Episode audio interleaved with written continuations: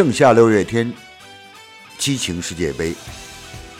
杨科在赛场之外带您领略三十二国美食，舌尖儿的幸福在食富味区。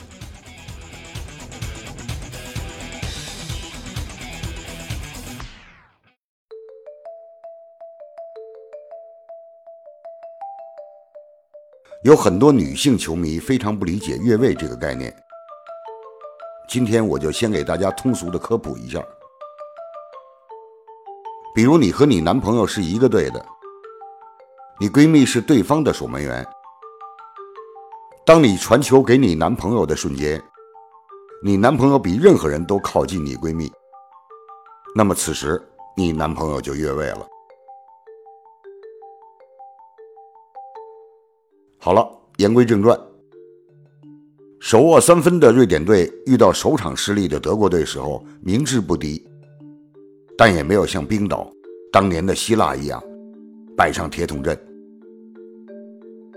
如此，德国人在压过半场进攻的时候可以获得机会，而瑞典队更是可以打出他们漂亮的防守反击。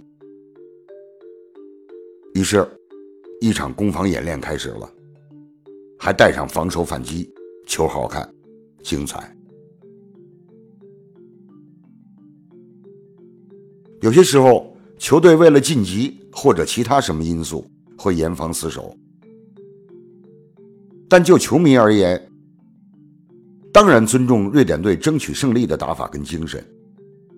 尽管他们面对德国队已经六十年不胜，现在墨西哥队两场六分，两个净胜球。德国三分没有净胜球，瑞典三分没有净胜球。倘若不出现意外，德国队从韩国队拿到三分是有些把握的，不排除获得更多的进球。那么德国队出现就成为必然。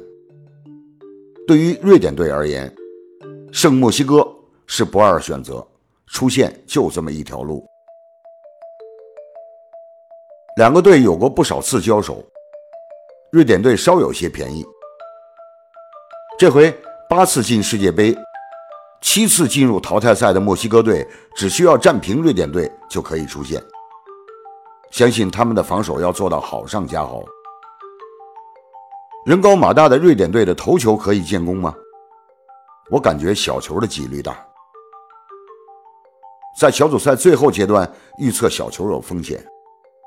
尤其是有了电视回放后，裁判的判罚尺度明显有了提升，点球、任意球大幅增加，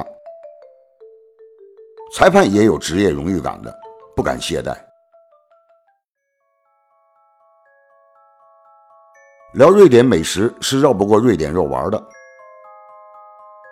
这些年，瑞典的家居品牌宜家在中国可以说是遍地开花，宜家餐厅里的必点菜。就是瑞典肉丸，许多中国人了解瑞典肉丸也是从这里开始的。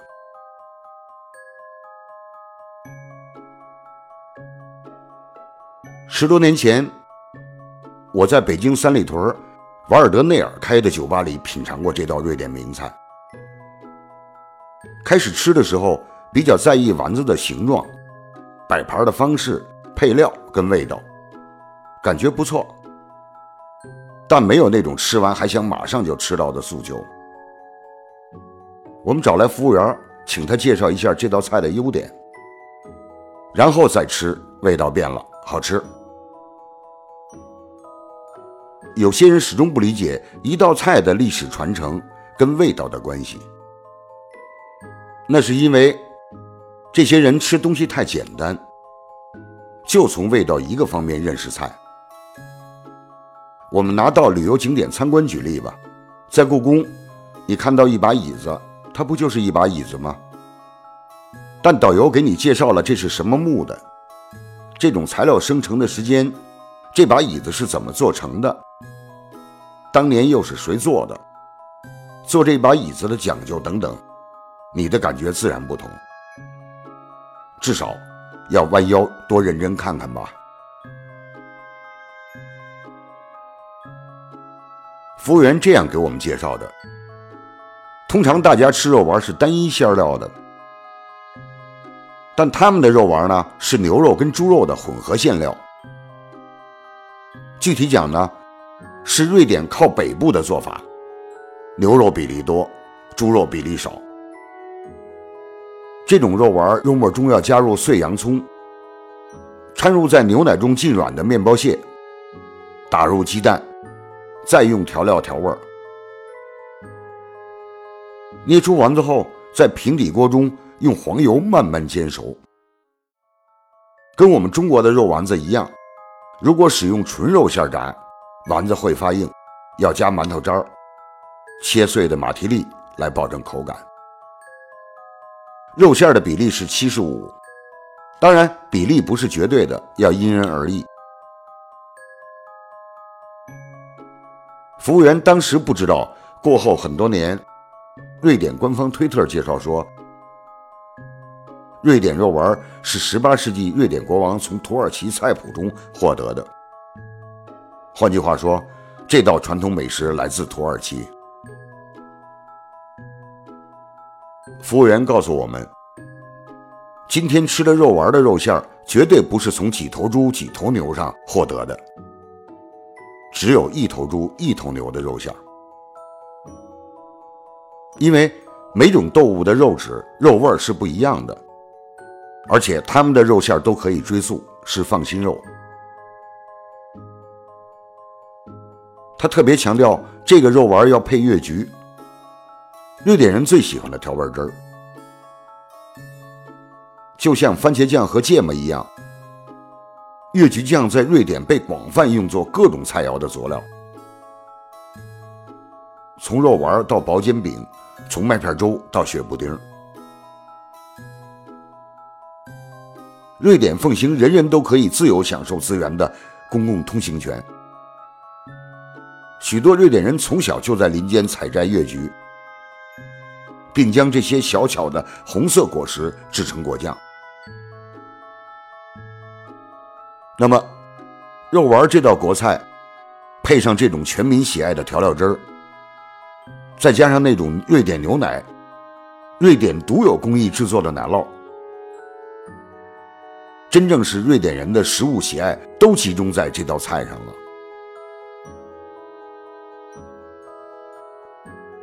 知道肉丸是瑞典的国菜外，大家一定还要知道瑞典脆面包。据说这种烘焙方式的面包已经有五百年历史了。如果保存方法正确，它一年都不会坏。这种脆面包不仅是瑞典政府为营养需要提倡人们吃，而且也是瑞典人钟爱的食物，一天三餐离不开它。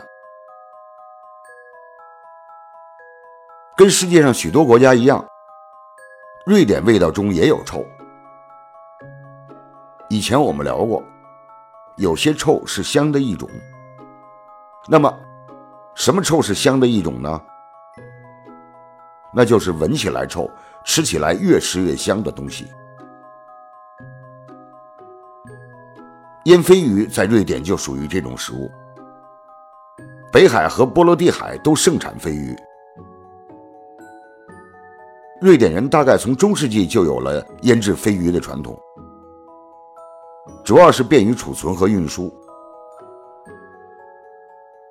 腌飞鱼有各种口味，芥末、香葱、蒜香，通常搭配煮土豆、酸奶油、香葱末、坚硬辛辣的奶酪，有时也有煮鸡蛋，当然还有瑞典脆面包。